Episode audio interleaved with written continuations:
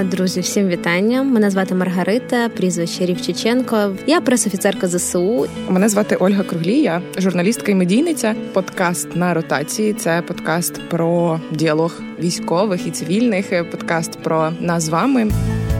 Діалог, з яким ми стикаємось щодня, та будемо стикатись все життя. Поєднання воєнного та цивільного досвіду заради взаємного підсилення та перемоги. І як е, не тільки жити війну але й жити життя. Подкаст на ротації, а це значить, що він е, матиме своє завершення, коли я повернуся знову на передову. Друзі, усім привіт! Це дев'ятий епізод подкасту на ротації, де ми говоримо про військові і цивільні проблеми, виклики перемоги і невдачі. Мене звати Ольга Круглій. Всім привіт! Е, мене звати Маргарита Рівчиченко, і сьогодні я б хотіла, щоб ми з тобою, Оля, е, поговорили не тільки про армію як комплекс якоїсь техніки, але й як про армію як систему, як організм, яка працює е, на благо країни, і насправді має бути. Має бути сильною і розпіареною. Ти знаєш, от ми, е, мені здається, що е, з 2022 роком ми всі стали більш обізнанішими в військовій справі та в армії. Бо перед тим як е, ми розпочали запис, я казала Маргариті, що я трошки боюсь на цю тему говорити, бо я взагалі некомпетентна. Ну тобто, в тебе через те, що є досвід, ти можеш більше сказати, але все одно там в нас немає ні військової освіти, ні е, ну абсолютно. Я навіть на ДПЮ в школі не ходила, тому що ходили хлопці. Тобто, що я можу казати про армію, крім того, що я там читаю та військових аналітиків, спілкуюся спілкуюсь з тобою, що тепер дуже багато мені розкрили про військо, і власне і читай твіттер. Да, але насправді армія це ж не тільки про не знаю, про статут і про умови служби, е, це не тільки про техніку. Да, те, що там нам потрібні літачки або або ще щось. Е, Насправді армія це про комплексний підхід до того, яко, е, яко, яким має бути військо. Чи це військо е, повністю заточене не знаю, на роботу на те, з технікою, чи це навпаки більше піхота, а з чого там більше офіцерського складу чи сержантського, або, наприклад, да, там сержантська реформа, перехід на там, американську систему. Це насправді дуже цікаві такі аспекти. Але ем, знаєш, я б ще хотіла от затронути насправді історичний аспект, тому що ти правильно сказала, суспільство загалом дізналось про українську армію в 22-му році, да, навіть в 14-му році, коли почалася е, наша війна з Російською Федерацією. На жаль, такої. Взагалі обізнаності не було. І дійсно, те, що ми бачили там по телевізору, це були там перші репортажі про Боже наших бідних соночок, добровольців, яких треба взути е, в діти і так далі про те, яка несправна є техніка, про те, що наші хлопці робили з нічого просто якісь цукерки, да, і там могли старий бетер завести якимось магічним способом, да, і про важкі бої. Але це було відображення реальності? Так, так. Так було. От, але насправді українська армія, якщо ми говоримо про таку загальну систему в історичному контексті, вона існує вже дуже давно. Да, Ми можемо згадати армію е, УНР, ми можемо згадати січових стрільців, ми можемо згадати повстанців, да, українську повстанську армію. І насправді е, оцей потенціал стати сильною армією в нас ще був 100 років тому. На жаль, е, батьки-засновники незалежної України, да, там Центральної Ради, УНР, чомусь момент мілітаризації упустили. І це дійсно ну, про це не треба забувати. Вони прекрасні і молодці. Але без сильної армії, на жаль, радянський союз нас захопив. Наскільки я пам'ятаю, тоді були міжусобиці між Винниченком, який вибирав вектор більше такої демократ... Ем, не знаю, як це е, ліберальної та розбудови, так, так. і Петлюра, який був дуже радикальним. Да, Тут знаєш, тут хочу сказати, що я Петлюрівка, тому що ну от зараз е, зрозуміло, що якщо б ми, наприклад, жили з тобою там 100 років тому, не факт, щоб ми також розуміли, чи це потрібно, чи ні. Да, Одразу згадується оці всі наративи про те, що ні, ні, не треба дратувати Росію, а то буде велика війна. Да? Пам'ятаєш, як угу. рік тому було якраз перед великим вторгненням? То ми не маємо, от е, якщо або як західні змі говорили, якщо ми дамо зброю е, летальну і великої кількості, то це розізлить Росію, і вона нападе не тільки на Україну, а на весь світ. Да? Ну а виявилось, що фактично третя світова війна триває на наших теренах. І ми якось з цим справляємось. Важко, тобто, але справляємось. Думаєш, тоді теж щось таке було. Е? Впевнена, насправді, тому що можна навіть почитати, є дуже хороші. Спогади того ж Винниченка, наприклад, далі там Скоропадського і так далі, про те, що е, тоді за якихось умов ми не можемо знати точно чому, да, але можемо так собі уявити картину. Вони відмовились від сильної армії і від е, насправді сильного протистояння. Проте згадаємо, що, наприклад, в тієї ж української армії був. Фантастичний зимовий похід, да, і е, генерал Омелянович Павленко е, просто розгромив русських. Да, Це був е, і зараз у нас, до речі, є бригада, є названа іменем е, лицарів самого походу, да, як вшанування е, пам'яті про ті часи. І українська армія тоді не була слабкою. Проте була вона розрізненою. Через наші міжособиці да, ми не змогли як би протистояти. І вона була меншою, наскільки тоді? Ну, звісно, звісно. Меншою. Ну, як і власне зараз, але знаєш, що тоді ми не були суб'єктною державою і не визнаною. І мені здається, що це теж дуже велика. Абсолютно, причина. воно воно впливало, тому що ну хто знаєш, навіть для народу визначитися, а я хто? Я там людина Російської імперії, да, яка ледь-ледь вже там дихає на ладен, вона розвалилася, але ну не багато хто не розумів. От мобілізують когось з села, да, тоді 100 років тому. От він іде туди, а царська армія, а окей, вже радянська. Ну добре, тепер радянська, тепер в нас ця країна. Ну от і насправді не було розуміння того, що це саме українська армія в багатьох. Я не буду казати про всіх, звісно, щоб ми там не узагальнювали. От, але. Ем, і і це також дуже цікаво. І насправді ми можемо з тобою зробити кілька кроків ще назад, да, і згадати про там теж козацтво або про е, легіони українців ще в армії Речі Посполитої. Да, ну там Далі, якщо ще йти, там це е, е Київ, е, часи Київської Русі. Е, але навіть от козацтво після Переяславської ради це фактично було таке. Я б сказала, це здача позицій насправді. Але чому козацтво, будучи дуже потужною військовою державою, ну чому так трапилось? Чому ми не втримали? Ну тому що почались міжособиці, і тому що так, не було так. сильного полководця та після Хмельницького. Е, це по-перше, е, ну там був, наприклад, Дорошенко, що досить був потужний, був е, Мазепа. Але вже тоді Україна була розділена. на Так, по, по, але питання, звісно, було більше політичне. І зараз, наскільки ми можемо бачити, по нашій війні саме політика впливає на те, якою буде армія. Да? Ем, хочемо вам зазначити, що ми записуємо подкаст е, цю серію в той день, коли в Київ е, прибував президент США Джо Байден. І це насправді великий політичний крок. От І так само все, що зараз робиться західними партнерами для нас, це є політичні кроки і показ їхньої опозиції. Е, і нам треба сприйняти той факт, що, вибачте, не прийде армія США чи армія НАТО, е, якби ручками, ножками, людьми воювати, тому що це не їх війна поки що. Подкаст на ротації на радіо Сковорода. Ти знаєш, можна порівняти кейс Афганістану, якому ну так багато років допомагали Сполучені Штати Америки, і на жаль, і тут питання теж не у війську, але і в освіті, і військовій освіті, і всьому тому, в що вони мали вкладати, коли їм давали, давали гроші. А потім, коли ну прийшли таліби, що всі почали втікати, і мене це настільки вразило. От, от, наприклад, да, це чудовий приклад. І до речі, ем, якщо вже зачіпати і наш контекст до того, е, радянський союз, коли зайшов в Афганістан, да, українці ж теж воювали, але воювали на стороні е, радянського союзу. І зараз насправді ми розуміємо, що ми також були загарбниками. Ну, ми були жертви, не можна жертви звинувачувати. А, е, Ну да, ми були жертвами, але це також треба, знаєш, от що б мені хотілося, щоб було в принципі і далі в світі, оце розуміння насправді і визнання своїх помилок. Тому що в українській історії є багато епізодів, де дійсно ми потерпали величезна кількість. Перша світова, Друга світова, да, російсько-українська війна в 20-х роках, російсько-українська війна в 20-х роках 21-го сторіччя, да, вже там 10-х, 20-х, можна сказати, і так далі. Але були епізоди, наприклад.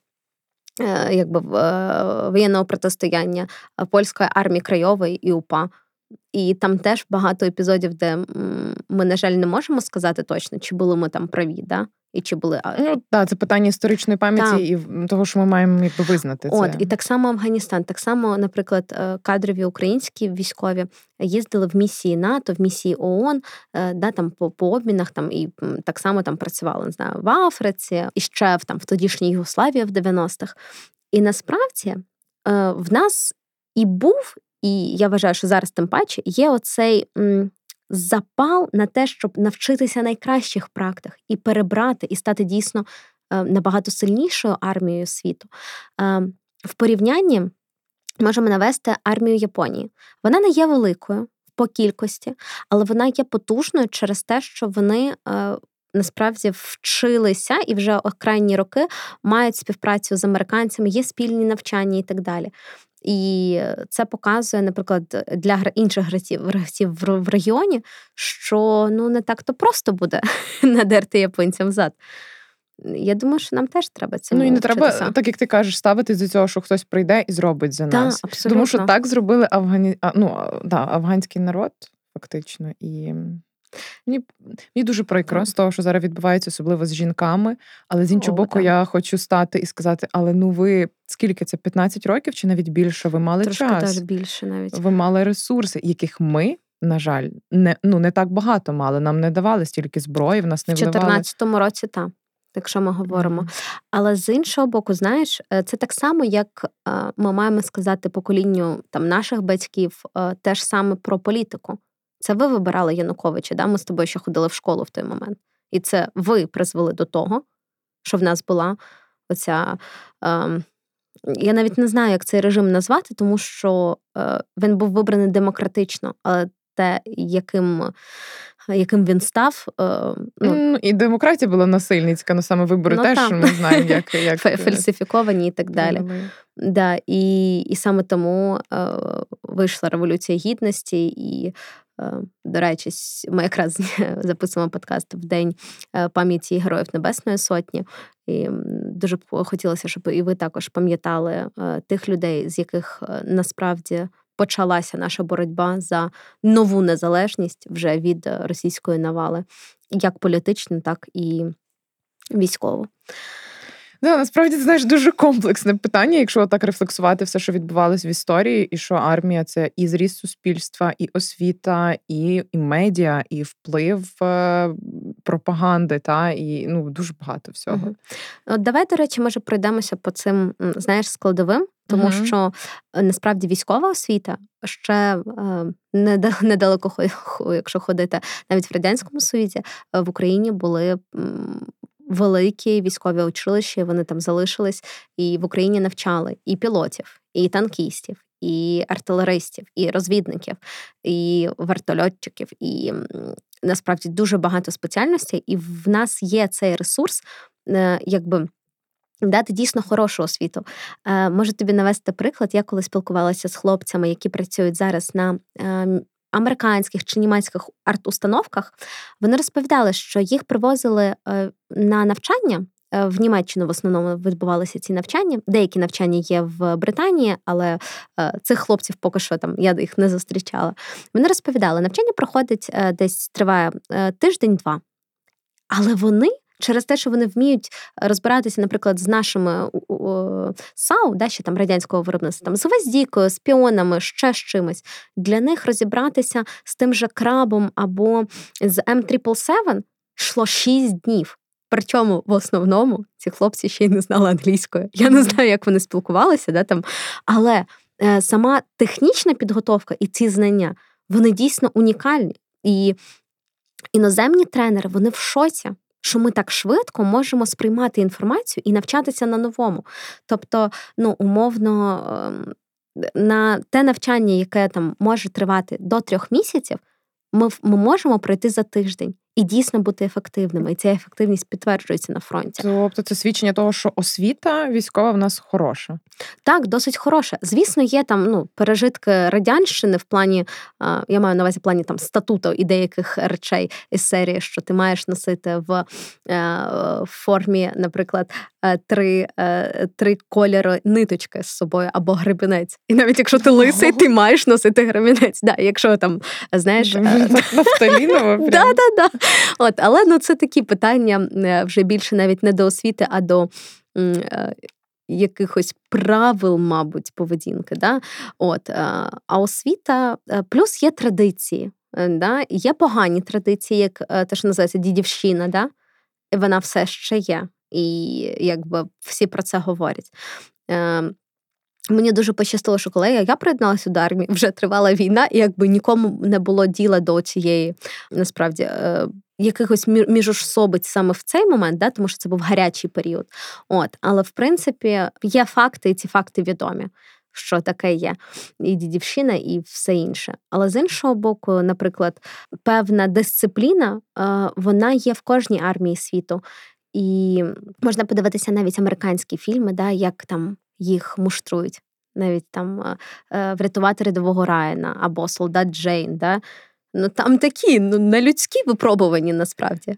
Вони От, е, такі Якщо дозволиш, бо ти порівнюєш так. з дуже хорошими арміями, я би все-таки так. хотіла подивитися на армію нашого ворога, бо е, знову ж таки, як ти кажеш, школа е, військова, вона одна була там до певного періоду. Мені навіть один військовий каже: так вони ж всі ППД знають, бо вони всі тут служили, типу, в радянському союзі. Ну, тобто, що це вполне вірогідно, тому що ну там не знати, де в Харкові танкове училище.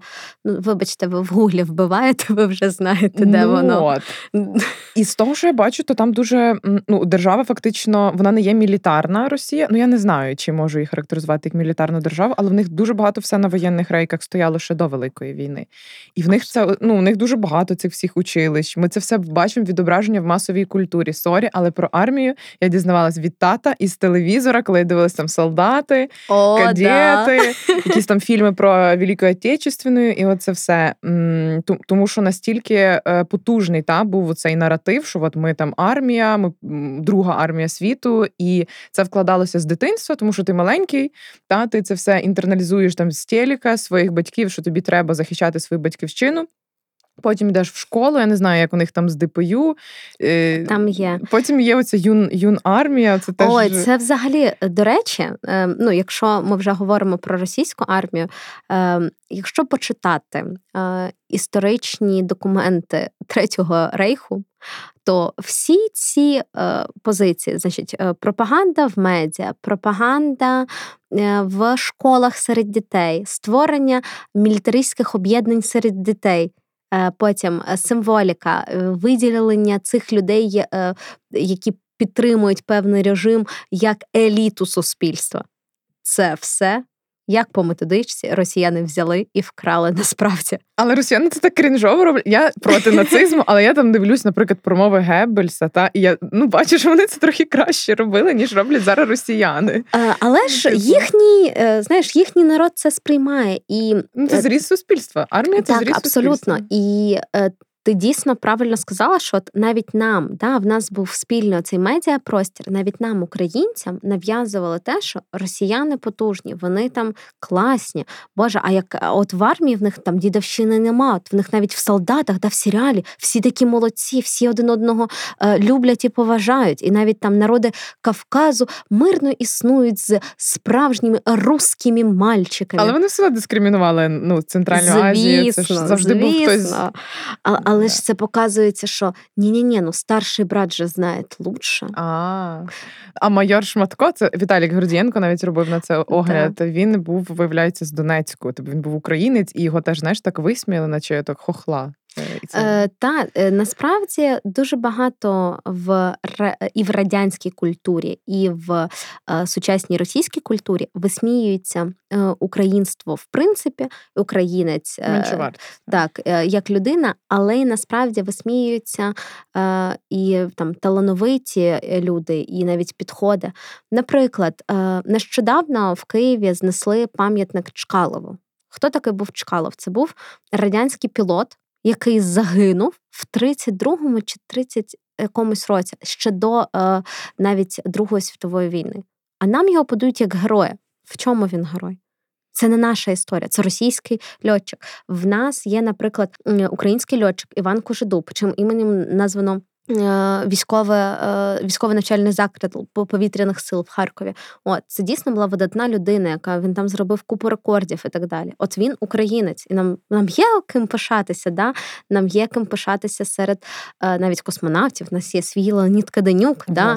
а, а не Гагарін. Звісно, там треба знати історію як історичний контекст, але ну в нас є свої герої. В нас є герої української повстанської армії. В нас є герої да радянської армії, але українці. Е, наприклад, е, от стоїть пам'ятник Ватутіну в Маріїнському парку. Е, я, до речі, теж нещодавно дізналася цю інформацію на одному з Ютуб-каналів. Потім, якщо згадаю, ми напишемо там в описі. І там сказано, що цей пам'ятник Ватутіну, який насправді вбив купу українців, тому що командував першу українську армію при штурмі Дніпра. Просто там, ну, якщо навіть подивитися хроніку, там видно, як трупами всіяно берег Дніпра оцей пам'ятник цьому насправді кривавому полководцю, росіянину. Е, стоїть на місці, де були поховані українські е, військові. Боже, зараз не згадаю їхні імена, але насправді це так дивно, що значить наших військових 20-х років на похорон кого там приходили і Грушевський, і Петлюра, кого вшановували такі люди. Ми їх забули, але зато є Ватутін. А там ще поряд, звісно ж, така маленька е, цей хрестик, іконка від московського патріархату. Ну, тому що куди ж куди ж без них? Да, я е, як ти розказала, я згадала в книжці Саші Мехеда Я змішаю твою кров з вугіллям. Там теж він розповідав, як в якомусь місті Донецької області встановлювали пам'ятник е, жертвам ОУН УПА. І це було вже там в 2010 році і так далі. Та, там, ну, в тобто Донецьку. Ну, конечно. Якби... Тобто, це питання комплексніше, і культура вона ж конструювалась оця е, дуже довго, і нам потрібно якусь свою ідентичність будувати, свої наративи створювати і впроваджувати їх не так е, не так швидко. Е, Дивись, насправді швидко воно і не вийде, тому що е, для того, щоб щось прижилося, потрібен час. да? І вже слава Богу, нарешті, після там 9 років війни, е, ніхто вже не святкує 23 февраля як е, праздник мальчиків. Да? От, Але, наприклад, у нас з'являються навіть нові е, е, теж нові свята і нові е, значення цих свят. От, наприклад, 14 жовтня це день захисника і захисниці України. В цей день прийнято вшановувати пам'ять, вітати, дякувати захисникам і захисницям. Але знову ж таки, масова культура це перетворює на е, привітаємо мальчиків е, і там зробимо в дитячому садіку якісь. Да, я таки не бачила. В тебе просто ще немає дітей, ти в дитячому садку там не бачила. Давайте діткам зробимо там подарунки. Ну, Хлопчикам тільки, да, хлопчикам, mm-hmm. до речі, знову ж таки, да, Або дивись, бо зникло щось, і і треба заповнити це Абсолютно. чимось, бо людина, людина не може, та? Як як це? Це е, важко звикати до чогось нового і приймати цю реальність. Тобто... Да. Е, І от, до речі, про цю конструкцію, що там, наприклад, армія виключно для чоловіків. Мені дуже подобається підхід насправді ізраїльської армії, коли е, ні, ти не зобов'язана іти в армію і воювати. Але ти маєш як дівчина пройти ці навчання і бути готовою. Якщо вже в твоїй країні буде все зовсім зовсім погано, да, і ти там, то навіть там е, оста, крайні лінії резерву будуть вже підтягнуті. Да, І незважаючи на те, чи ти жінка, чи ти чоловік, ти зможеш свою країну захистити. Е, Тому що зараз е, ми з тобою говорили про ці там срачі в Твіттері і все інше особливо в плані мобілізації, да, і оці е, думки про те, що а чого жінок не мобілізують, і так далі. Насправді, якщо б в нас була така комплексна підготовка і чоловіків, і жінок, я чомусь впевнена, що трошки більший відсоток жінок навіть піш долучилися б самостійно і добровільно до армії, тому що коли ти не знаєш, чим ти стикнешся. Це страшно. А ти не знаєш, а чим ти витримаєш ти це фізично, психологічно. Коли б в тебе вже була підготовка, хоча б невелика, було б легше навіть приймати це рішення. І тим паче легше е, якось перебудовувати там своє життя і знати. Е, тому що коли ти йдеш в армію, ти фактично м, ну, робиш такий контрол-В просто за свого життя. Ти себе виймаєш, життя продовжується, а тебе в ньому нема. Да? Тобто там твоя родина, наприклад, в тебе ростуть діти. Але ти їх не бачиш. Там В твоїй компанії там розробляється новий продукт, але ти не маєш до цього стосунку. І насправді підготовка не тільки там фізична, але й моральна, і в деякому плані матеріальна навіть має бути ну, в такому в хорошому варіанті. Да? Якщо наша війна затягнеться ще на кілька десятиліть, а це також можливо, ми не маємо відкидати цей варіант. Тобто, ну на жаль, ще не вигадали такої зброї, щоб е, зробити раз, і біля України е, стало б море величезне на місці Росії. Да? І поки там не, не те, щоб не змінився режим, а мабуть, поки імперія не розвалиться, і колонії, які зараз є в російській новій імперії, не захочуть е, насправді бути незалежними, вільними і будувати свою історію країну, то, мабуть, нам доведеться ще довго захищати свої кордони і кордони Європи. Поєднуємо воєнний та цивільний досвід на ротації. Але мені здається, в Ізраїлі лек ну легше, бо ти не одна. Тобто, всі Звісно. так роблять. Це система, і тебе немає якогось відчуття того, що ти робиш щось непопулярне чи щось таке, що тебе е, ну справді дестабілізує. І мені ще здається, Українці, в принципі, теж е, розуміють ціну свободи, але ізраїльський народ, е, напевно, через всі ці там гоніння, які їм довелось пережити через е, ну, Голокост, власне, вони розуміють, що ну ніколи знову. І от я я мені би хотілося, щоб це ніколи знову було на вустах і в покоління, яке зараз будує країну, але й в того покоління, яке дуже багато настраждалося. От чомусь у нас є така звичка, знаєш, гладити ту руку, яка нас годувала. Моя бабуся там пережила війну, її брата вбили, голодомор. Е, Ну, не голодомор, а голод після війни. І чомусь все одно все життя вона казала: так за москалів класно було, була робота, квартира, діти в табір їздили. Я кажу, так вони ж тобі життя зламали. Ти ти ж ворог народу була все життя, тебе КГБ переслідувало. Ну як? І от поки такі покоління, і наші, і наших дітей, от як Ізраїль буде розуміти, що ніколи знову, мені здається, тоді цінність того, щоб служити в армії і захищати свою землю, буде вище. Знаєш, можу тобі, до речі, теж сказати там на прикладі своєї родини. Ем, в мене о, і прабабусі там з одного боку, і прабабусі, прадідусі з іншого боку. Е, вони всі з Харківщини, і е, вони були в лавах Червоної армії. Саме в е, Другу світову. Але при цьому, знову ж таки, в мене немає в сім'ї жодної людини, яка б не постраждала від голодомору, тому що якраз голод 31-33 років були на нашій землі. І і да, і ці люди, які пережили голод, вони не співставили, що це Москва винна. Ну, так сталося, да? Всі тоді голодували, а в Росії теж голодували. Я щось таке теж чула. за таку тезу. Всім тяжко було. Е, на, Насправді, якщо ми е, подивимося з в плані там історичного і географічного контексту, то да, деякі е, частини там трошки Білгородщини, і, можливо, там, де були Кубань, там теж були голод, тому що це теж були багаті землі. Але, до речі, Кубань також українська. Сказати, ну, Це Україна, Білгород це Україна. О, от, але ну там, якщо ми вже там зовсім будемо чесні, і навіть там в деяких. Південних регіонах Білорусі були е, прояви голоду, тому що ну, колективізація тоді і оці е, забрати все останній колосок, е, воно було в радянському союзі. Але, Але чомусь вони вибрали саме нас. Власне, і чомусь Україна, ну тобто, рефлексує цю травму. Там та в 2006 році ми визнали це геноцидом. Тобто, чомусь нам це болить, а а, а не білорусам чи росіянам частково. Ну, дивись, росіяни, в принципі, за свою історію жодного разу не вибачились перед жодним з народів, кого вони полонили, кого вони знищили, да, або кого вони поневолили. Навпаки, була ж ця теза про те, що. Ви ж маєте бути вдячні, що ви ж жили в великій імперії. Ви ви без нас, що б ви робили? От. Але за білорусів дійсно шкода, тому що е, в них також була повстанська армія. Вони також воювали я за свою... Я не знаю про про військовий потенціал білорусів. Я абсолютно нічого не знаю про їхні рухи. Вони були? Так, вони були. Вони були. І знаєш, і це насправді прикро, що ні зараз в новітній історії, ні тоді е, не вистачило якогось духу. Е, це продовжувати. Можливо, можливо, колись.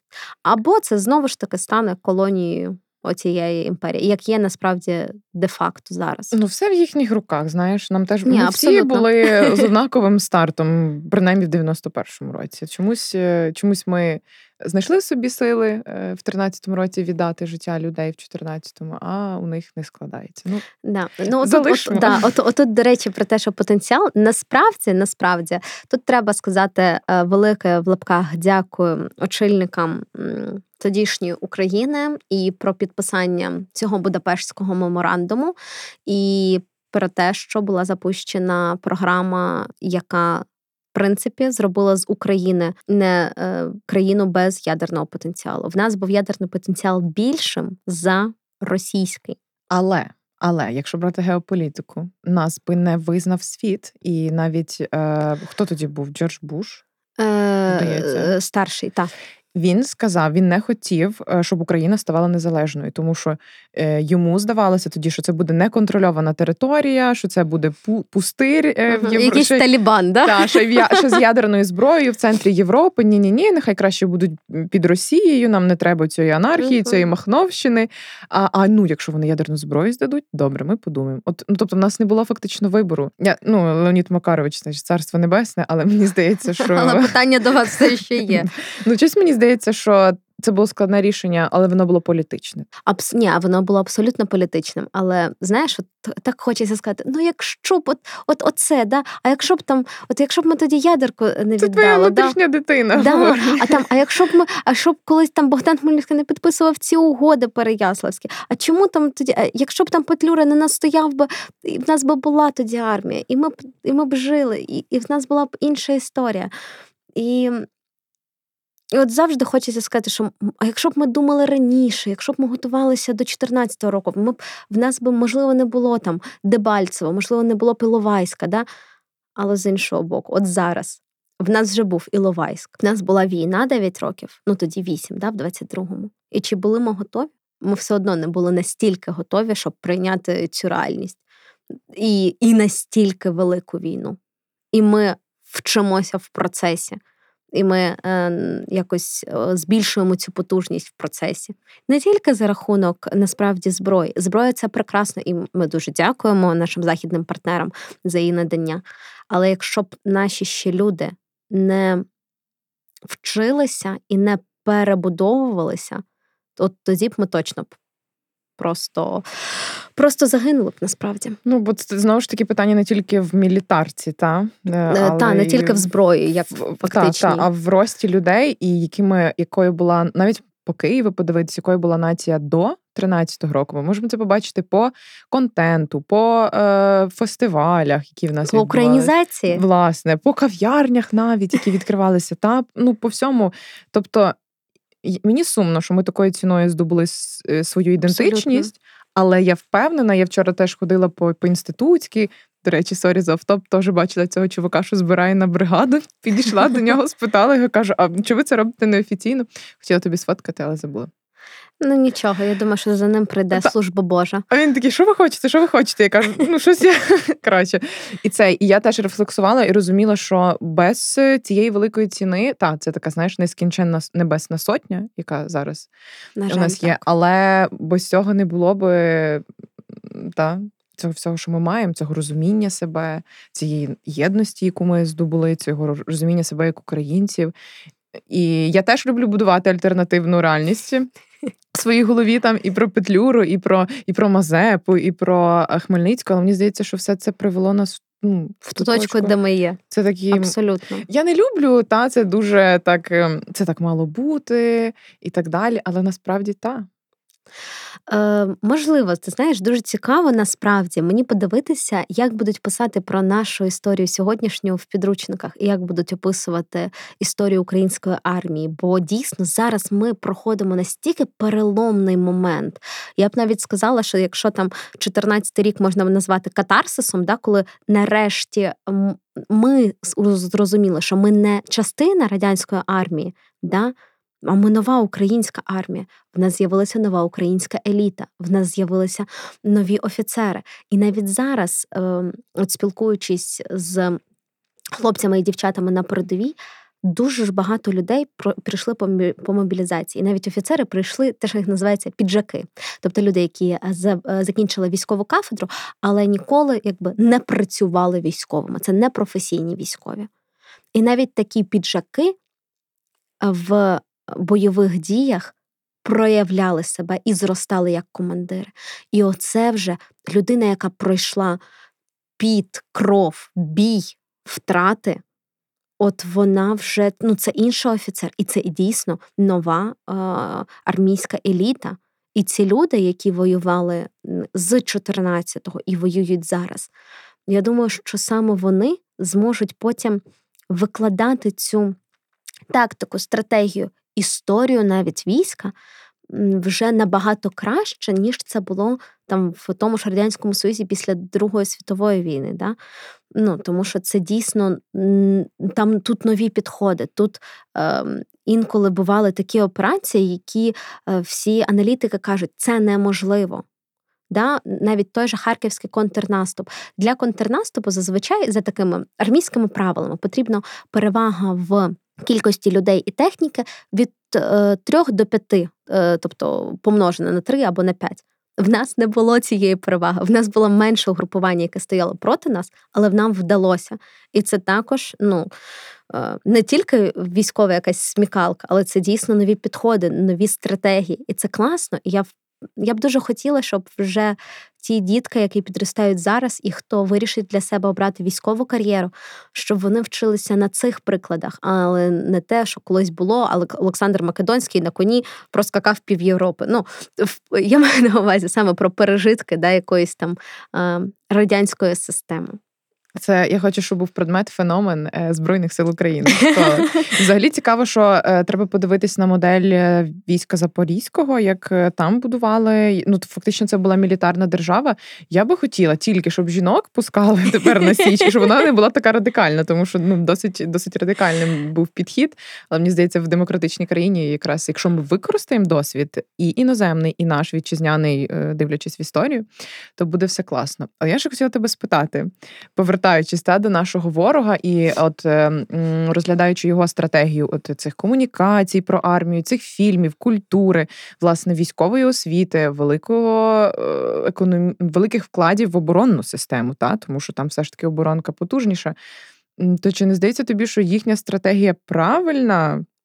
В цьому контексті ми не беремо людей і і, Звісно, і я розумію. Насправді нам ніколи і не треба було недооцінювати ворога. Да, вони погані люди, редиски і всі інші слова, які не можна називати в ефірі, але дійсно їхній підхід він працює, і їхня машина працює. І це навпаки не треба замовчувати. І якраз е, те, що ми з собою вже як е, медійниці можемо да, точно казати е, з експертної точки зору, що е, якраз насадження навіть міфу. Про те, що це друга армія світу, а взагалі-то перша, просто, типу, штати це приховують, да? Ну, як в них там є.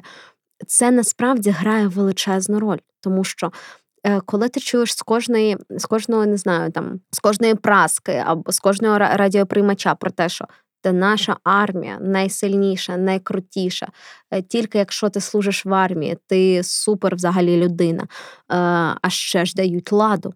Да, А в ЛНР шубу. Ну, взагалі, топ-клас, треба приєднуватися. І насправді дуже багато людей е, в 2014 році, ті, що йшли до нас воювати, та навіть на початку 22-го вони йшли з задором. Вони були впевнені, вони були впевнені, що в них вийде. Вони були впевнені, що вони сильніші, що вони розумніші, що вони підготовленіші за наше військо. Можна подивитися е, на допити російських військовополонених е, після київської е, операції, от звільнення Київщини. Е, вони були впевнені, що вони на танках зайдуть. Що, по-перше, їх буде зустрічати народ, що люди вийдуть з квітами ну да, грубо кажучи, їх зустрічати. А по-друге, вони були впевнені, що ми ну настільки не здатні їм протистояти, що вони настільки сильні, розумні, і що їхня тактика прекрасна. Ну тому Ти, воно працює. Але уяви, яку силу має інформація. Ну, ми не кажемо там про її якість і аудиторія, як, яка їх сприймає, але ну та і це стосується не тільки України. Це ми можемо там подивитися. Вони побачили Грузія, ні, Чечня, ок, Грузія, ок, типу світ не реагує. Справді країни там слабші. Ну і напевно вони спробували так е, легенько зайти в 2014 році, і знову ж таки весь цей час працювала інформація. І от в 22-му році, тобто, це питання там е, і розвідки, і, і, і того, ну який великий і потужний, е, яку потужну силу має цей наратив для для людей простих. Так. Навіть вибачай, наші співгромадяни да вірили про те, що все да, Київ за три дні, все треба здаватися. Блін, я я, я просто в шоці. Знаєш, я зараз це усвідомлюю. І по-перше, усвідомлюю, які росіяни тупі, от реально тупі. Ну, типу, я сьогодні дивилася розслідування телебачення Торонто, де вони е, там ВКонтакті, вони не ну тобто наші там шифруються, сигнал, ти не кажеш, де ти є. А вони там прям пишуть, що вони працюють на оборонному заводі, і типу там всі дані висвітлюють. Ну тобто настільки необізнані, але разом з тим наскільки наскільки е, велику кількість ресурсів Росія вкладає в пропагандистську машину. Да, і в них в принципі система працює, і військова машина в них в принципі вся держава працює зараз на військову машину, да, оцю глобальну, тобто виробництво всіх там е, якихось запчастин, угу. ще щось, е, підготовка людей і, і все інше. І тут, знаєш, тут цікаво насправді подивитися е, ще в контексті е, е, того, що як Росія бореться з тим, що вона зазнає поразки. Да? Вони ж, ну, е, певне, там військове керівництво розуміє. Хоча б на першому етапі, наприклад, до вищого військового керівництва не доносили про те, Все що під вони, контролем. Да-да-да, що, що вони програють. От і те, як їхня оця інформаційна е, війна, інформаційний фронт, як вони одразу перебудовуються. Тобто э, приехав, вот, не знаю, Байден до Киева, так це, это же мы ему разрешили, ну потому что ну хай уже приедет. Mm-hmm. Ну, а, а, от так от виявляється. А отак от виявляється, міжнародна політика твориться, тому що Росія комусь щось дозволила. Але в них же дуже смішна ця контрпропаганда. Ну вона реально вона абсурдна. Вона абсурдна для тих людей, в кого є критичне мислення. Але вибачай, якщо тобі ж зі школи, навіть не зі школи, з дитячого садка, е, пам'ятаєш ці величезні в них паради, де діти в колясках в в, цьому, їхньому зеленому, е, я не знаю, як правильно називається. Е, стиль їхньої форми, да, оцей колір такий болотний. Діти в цих пілотках там непростім, повторім і все інше. Ну, Ти дитині з ну, реально там з молодих ногтей кажеш про те, що е, найкраще, що ти можеш зробити в своєму житті, це, е, це вмерти за Росію. Все. І Ти живеш з цим, і да, і ну ем, всі підараси, а я Д'Артаньян. Да, ну, них там русські не здаються. Типу, в них да. смерть це найвища знаєш, нагорода. Та, да, та. І це знаєш, і і це не як, наприклад, в вікінгів, да, там піти в Вальхалу, і що це прекрасно. Ні, ні, ні, ти просто ти просто помри за Росію, а потім подивимось. Ну, твоїй дружині лада буде. Да, там. Але це страшно, що це так вкладають.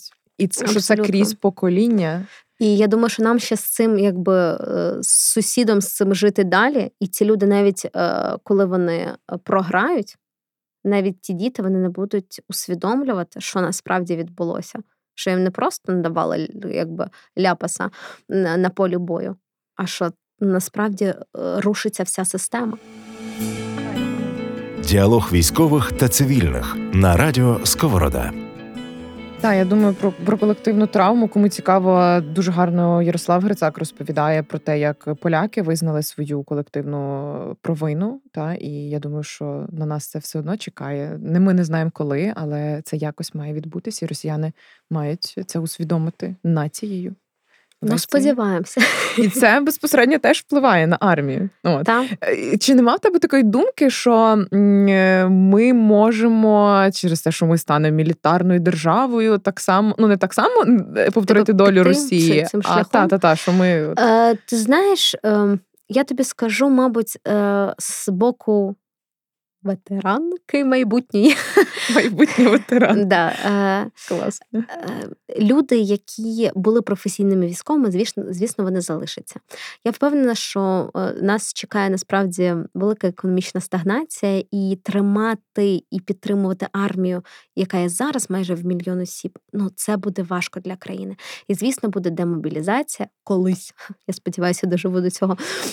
От і, і будуть людей відпускати, і багато хто прийшов пішов з цивільних е, робіт, та навіть хто і був військовим, їм захочеться залишити війну позаду. От Тому я впевнена, що там кістяк армії в нас залишиться, і я б дуже хотіла, щоб насправді оцей офіцерський і сержантський кістяк залишився, щоб потім передавати цей досвід і знання далі, і щоб дійсно наші Вороги нас боялися і досі. А, Але більшість людей, думаю, як мінімум половина вже в армію не повернеться за власним бажанням, да? тільки якщо буде вже необхідність наступної загрози. Але якщо говорити про армію як екосистему, коли це буде в освіті, в літературі, в контенті, е, ну не тільки рефлексії на війну, але от от ми мілітарна держава. Я б сказала, що ми не станемо все одно мілітарною. Е, Я би хотіла, щоб це було більше про пам'ять. От на, насправді ти назвала хороший приклад поляків, і ми можемо ще американців, в принципі, е, до цього додати, тому що вони впродовж цієї своєї історії вони шанують своїх героїв. От, і саме через, я думаю, вшанування наших героїв і пам'ять про дійсно визначні події в нашій історії, в тому числі в новітній історії, ми зможемо не повторити помилок, які робить імперія. Плюс в нас немає імперських амбіцій. Ніколи не було такого, що о, треба піти на Білорусь. Ну, Арестовича є. Ну, це окремий персонаж, знаєш, цієї країни. Ну, Київська Русь імперія, фактично. була. А, Тоді да, але знову ж таки далі, якщо ми подивимося, там. Той ж самий там гетьманат е, чи Козацька Січ. Нам ніколи не треба було чого чужого треба було захистити своє. Я думаю, і це насправді у нас є в історичній пам'яті. Я чомусь в цьому впевнена. Тому, е, знаєш, дуже цікаво насправді почути вже думки істориків, які вже пишуть да, в контексті академічному нашу історію, і як воно буде викладатися далі. І я думаю, що цікаво послухати наших е, слухачів, що ви думаєте, ким ми будемо, що на нас чекає. Як е, ти ставишся до пам'ятників? Як ви слухачі ставитесь до пам'ятників? Е, я вважаю, що в певним чином, звісно, треба увіковічнювати наших героїв. І чи це буде меморіальна дошка, чи пам'ятник, чому б ні? Е, питання тільки в тому, щоб це не було засилля, як з Леніном. Кожна вулиця Леніна, кожна цей. Але знаєш, в нас нема насправді такого, щоб от є виключно один герой. Да? Навіть беремо нещодавню історію. Є, звісно, Степан Бандера, але є і Симон Петлюра, да, трошки раніше, є Грушевський, є Винниченко.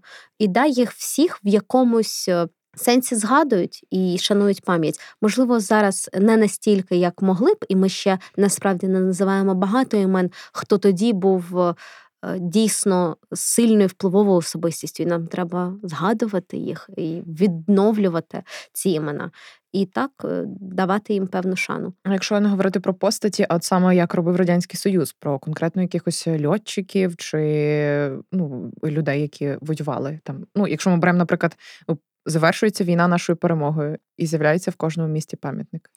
Е, я вважаю, що в кожному місті має бути пам'ятник тих людей, які які з цього міста. І зараз видно, що через низові якраз е, рухи, тобто люди в своєму селі, ставлять пам'ятник односельчанину, хто загинув в російсько-українській війні.